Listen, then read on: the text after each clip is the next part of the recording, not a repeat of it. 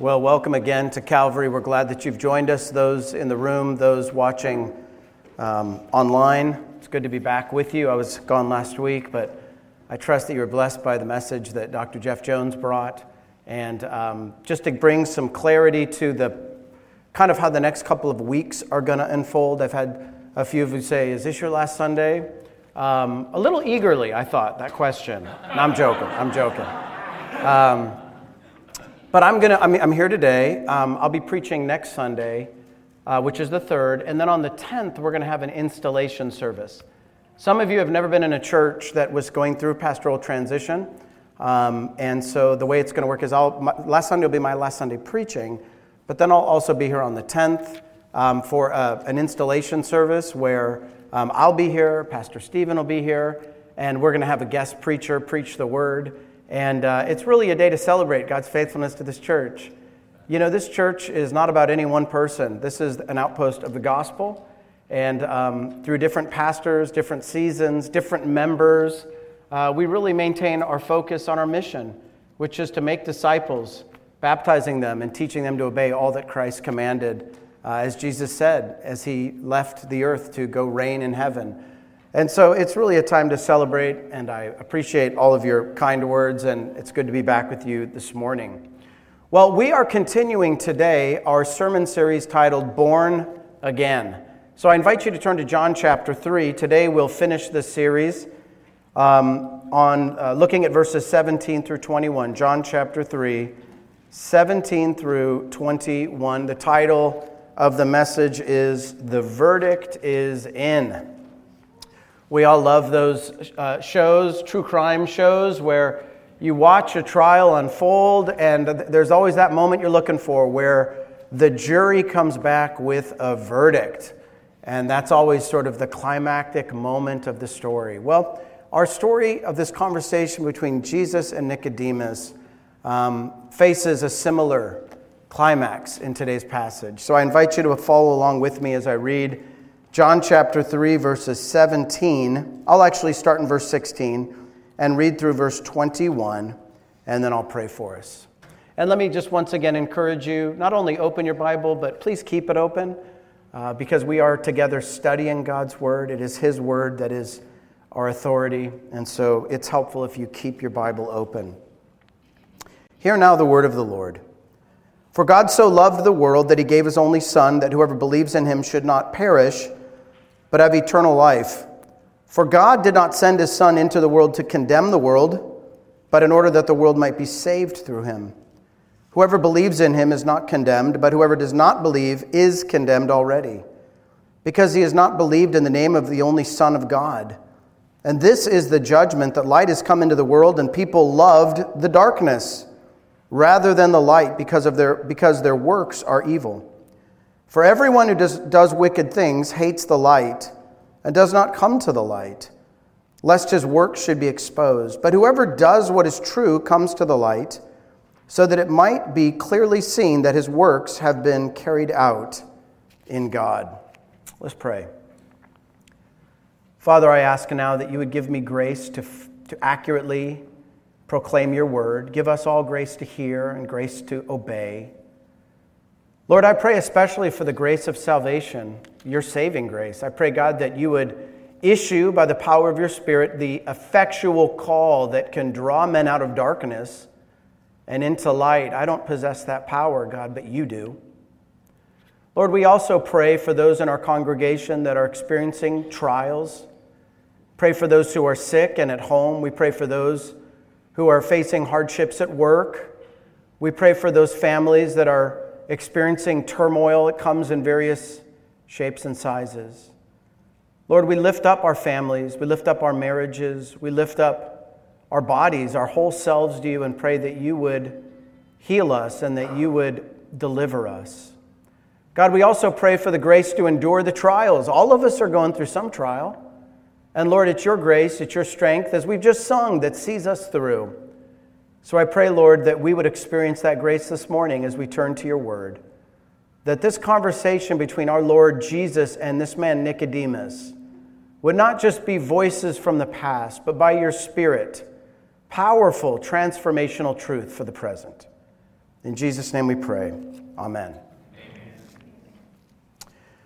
I heard a story recently on NPR's program Fresh Air about a woman who grew up watching The Sound of Music. I love The Sound of Music. Great musical, love the movie.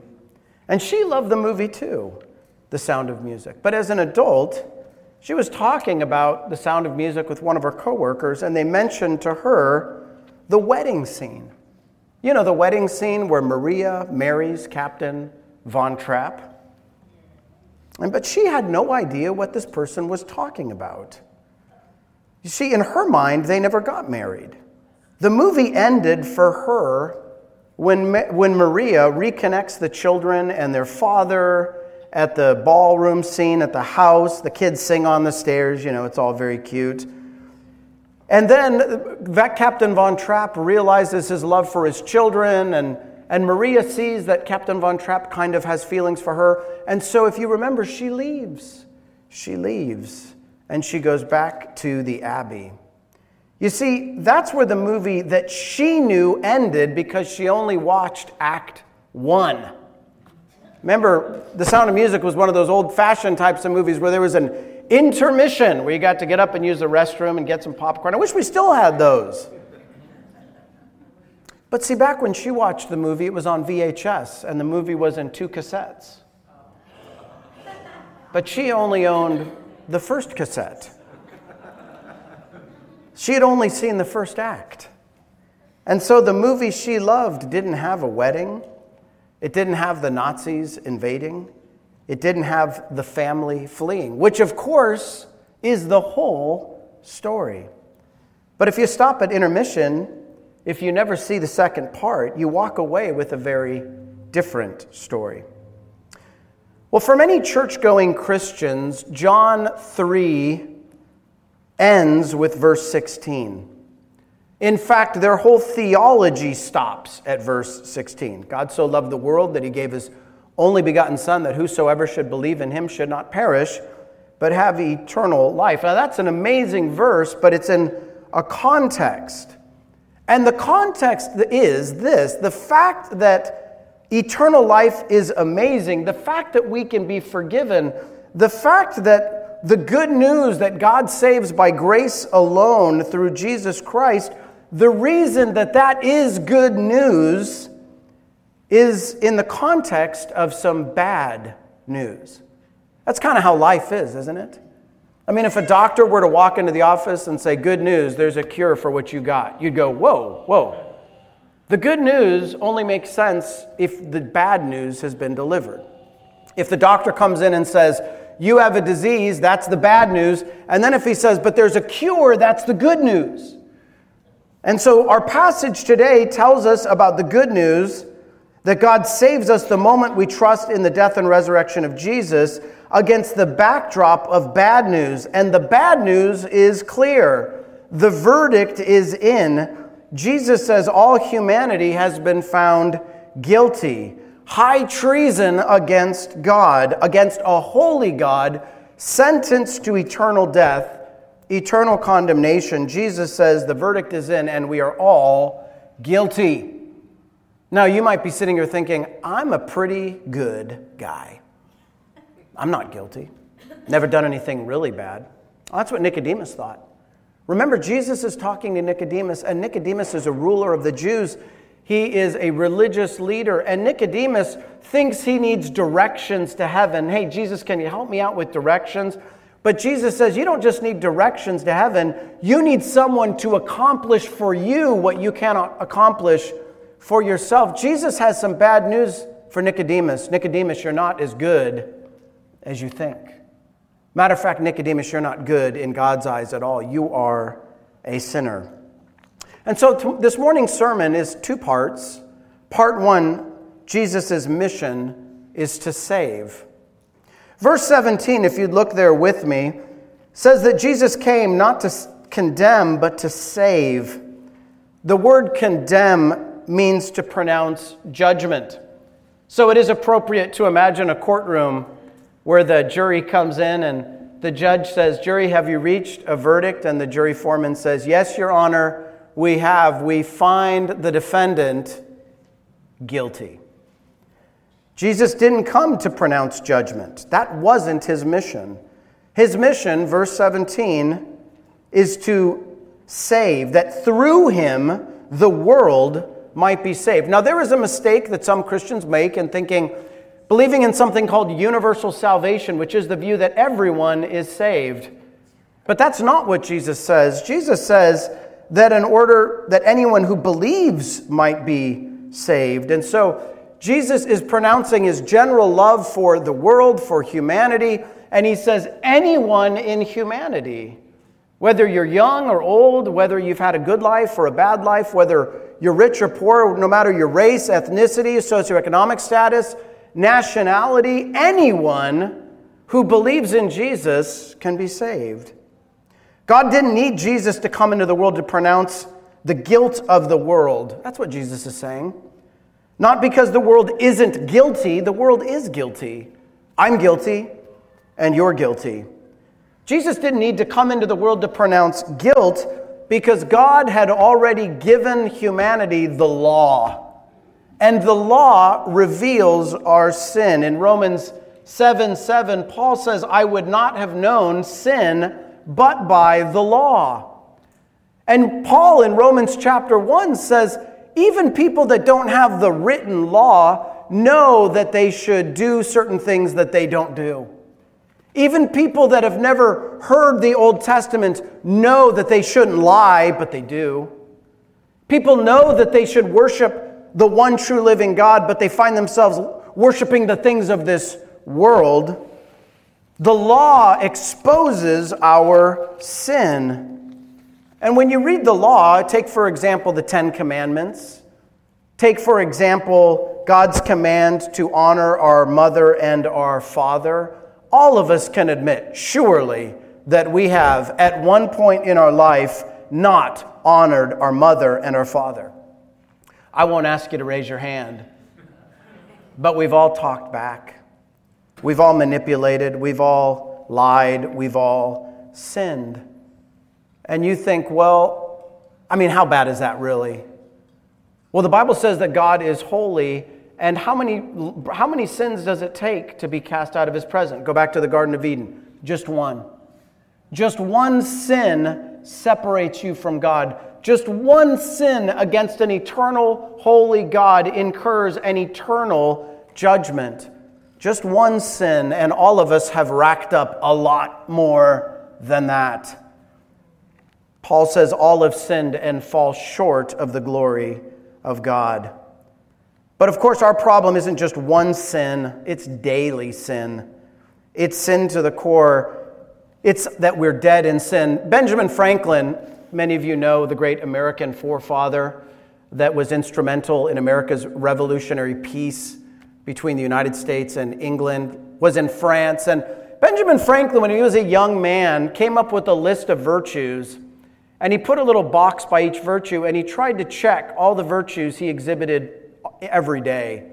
And he couldn't find a single day when he checked all the right boxes and didn't check the wrong boxes. And if you were to do the same thing, you would have the same experience. Every day you fall short. Look at verse 19. This is the verdict that light has come into the world, and people love the darkness rather than the light because their works were evil. Our works are evil because we love the darkness. Jesus, before he saves us, before we're born again, we all walk habitually in sin. We love the dark. We run from the light every chance that we get. Let me give you a big term. Theologians call this total depravity. Not that we're as bad as we could be, you could be worse but that in us there is no righteousness. In us there is nothing good. In us there is nothing that God would look at and be impressed with. Remember, John has told us this at the end of chapter 2. It says that Jesus didn't need anybody to affirm him because he knew what was in us. And so this is the amazing thing about grace is that God knows what's in us. He knows the darkness in us. He knows how we run from the light into the darkness. He knows how we love the darkness. And yet, He loves us. Genesis 6 5, you can write this verse down, says that the Lord saw the wickedness of man on the earth, and that every intention of the thoughts of his heart were only evil continuously. You want a good summary of human, humanity apart from God? There it is. Only evil continually. Evil continually, that's what sets us apart from God. Apart from God, apart from faith in Christ, apart from the gospel, apart from the work of the Spirit, we will live in the dark, we will wallow in our sins, we will love the darkness, we will never come into the light. No wonder Jesus says, if you want to inherit eternal life, you must be born again. You must be made new. The Spirit of God must recreate you and bring you out of the darkness and into the light, or else you would stay in the darkness forever. This is an amazing thing. If you're in the light this morning, if you are trusting in Jesus, if you are seeking to follow Jesus, if you are confessing your sin, that's because God rescued you out of the darkness and brought you into the light. Look at verse 20. For everyone who does wicked things hates the light and does not come to the light, lest his works should be exposed. Everyone who does wicked things, that's us. Jesus says, hates the light hates the light. We just need to let those words of Jesus sink in. Everyone who does wicked things hates the light and does not come into the light, lest his deeds are exposed. You know, I travel and sometimes I'll be in a hotel and they have this mirror affixed to the mirror. There's like the big mirror in the bathroom. And then there's, I think it's called a makeup mirror. It's this mirror that amplifies your face. Don't ever look in that thing. You know, you look in that big mirror and you think, I look pretty good. And then you look at that magnifying mirror and you go, I'm not as pretty as I thought. Boy. Jesus is saying, Nicodemus, don't look in that big mirror of humanity by which you compare yourself to other people and think I'm pretty good. Look in the mirror of God's law and see exposed your wickedness, your love of the darkness and see that you can't save yourself. Jesus, of course, is the light. When Jesus says that people hate the light, he's saying people hate him. People hate righteousness. Boy, we see this in our own culture, don't we? Almost anything is accepted except holiness. You can say almost anything except the Word of God. You can worship anything except for Jesus as God's only Savior. But Jesus says if you're in the darkness of sin, you're in rebellion against God, and you hate me. You see, this is important because a lot of people don't believe in Jesus, but they'll say something like, Well, I don't believe in Jesus, but I think he's a good teacher. I think he's a prophet. I think he was a holy man. I thought he was a miracle worker. But Jesus says that's not the way it works either. Jesus says, you turn from your sins, you flee from the darkness into the light. Either you come to me or you hate me. You see, Satan wants us to think that we can sort of hold the world with one hand and hold Jesus with the other. But Jesus says, no man can serve two masters. He will either love the one and hate the other, or hate the one and love the other. And so Jesus says, Nicodemus, look into the law. See that you are condemned. See that you have fallen short. Nicodemus, don't take me as one of the things you trust in. You must take me as the only thing that you trust in. Jesus is answering an important question. Why is it? Why is it that people don't flee to him? Run to him, believe in him. I mean, after all, what is Jesus offering? He's offering eternal life, not based on anything you do, but based upon his sacrificial death, his victorious resurrection, why don't people run to Jesus? And Jesus tells us it's worse than you think. People love the darkness and they don't want their deeds exposed. Can we be honest for a moment? Before Jesus came into our life, we loved our sin. And we didn't want others to know that we loved our sin.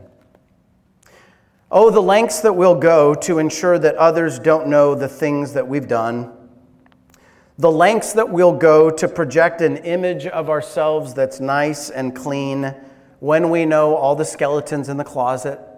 We know where all the bodies are buried. We know the wicked things we thought.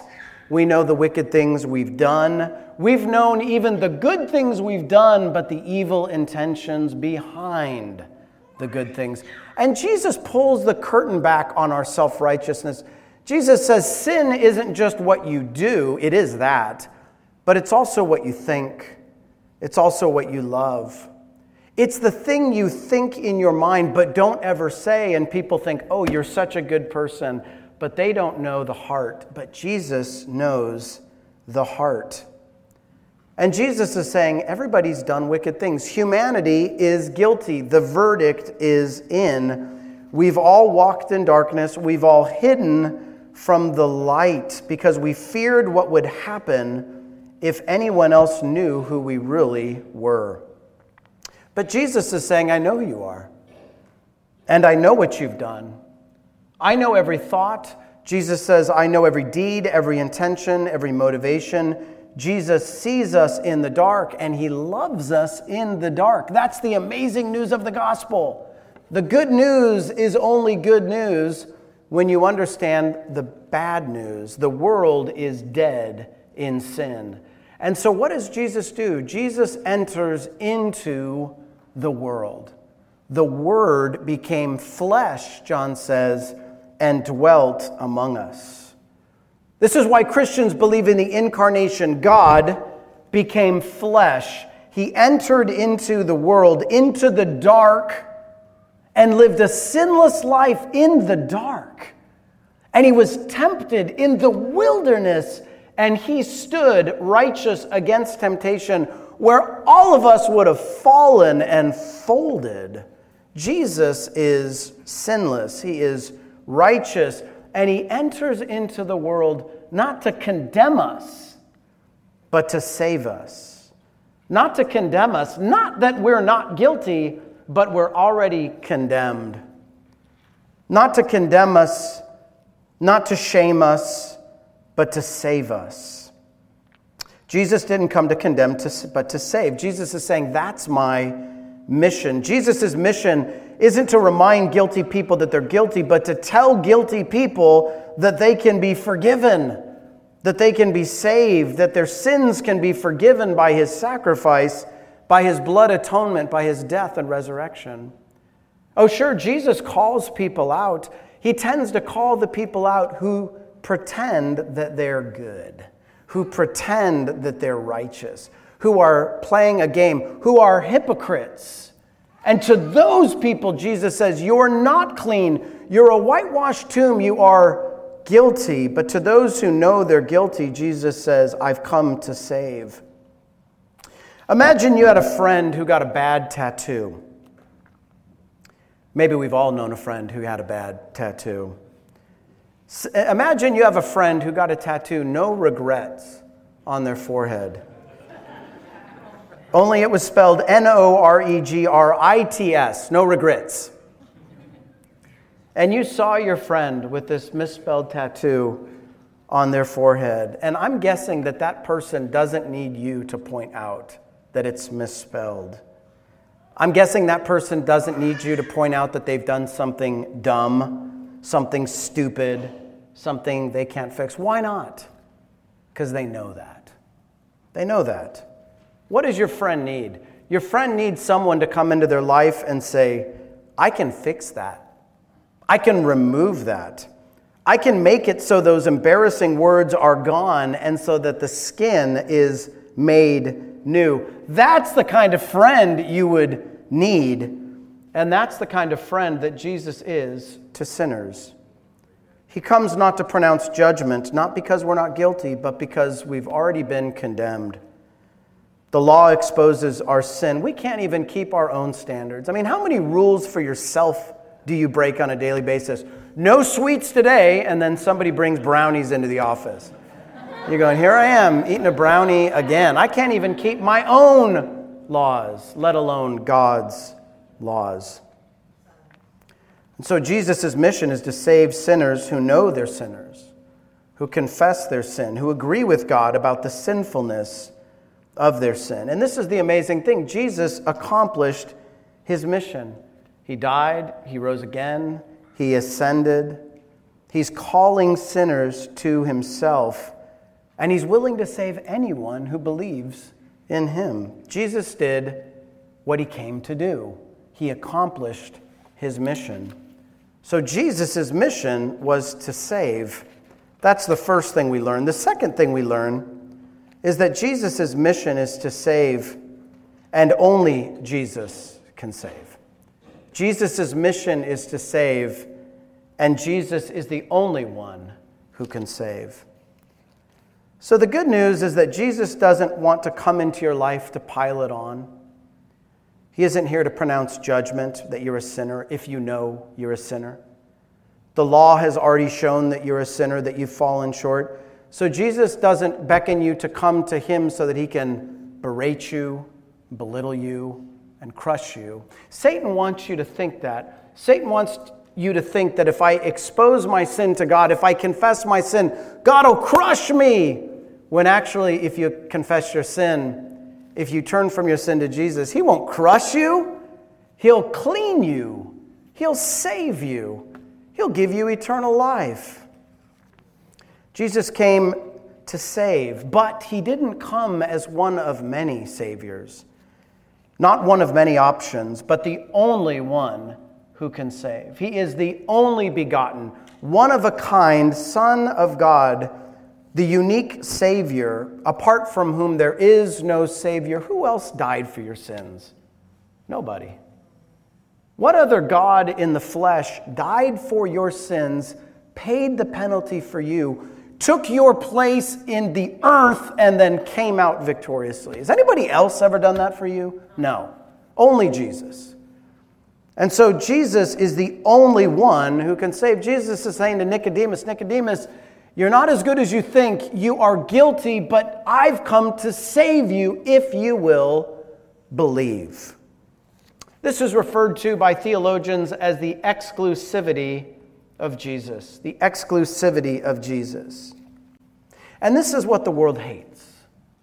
The world will never mind if we say Jesus saves. But they'll hate it if we say Jesus is the only one who can save. And Jesus is saying to us this morning, I'm the only one who can save. Jesus is a Savior, but He's an exclusive Savior. He's the one and only Savior. Jesus doesn't help you save yourself, Jesus saves you. Jesus can't shout into the darkness, Hey, clean yourself up. Jesus enters the darkness. He lives a sinless life. He atones for our sins. And by the power of His Spirit, He brings faith where there is no faith. He brings life where there is no life. He, he creates something out of nothing, just like He did at creation. Remember, at creation, there was nothing, and God spoke, and there was life. That's what He does in you.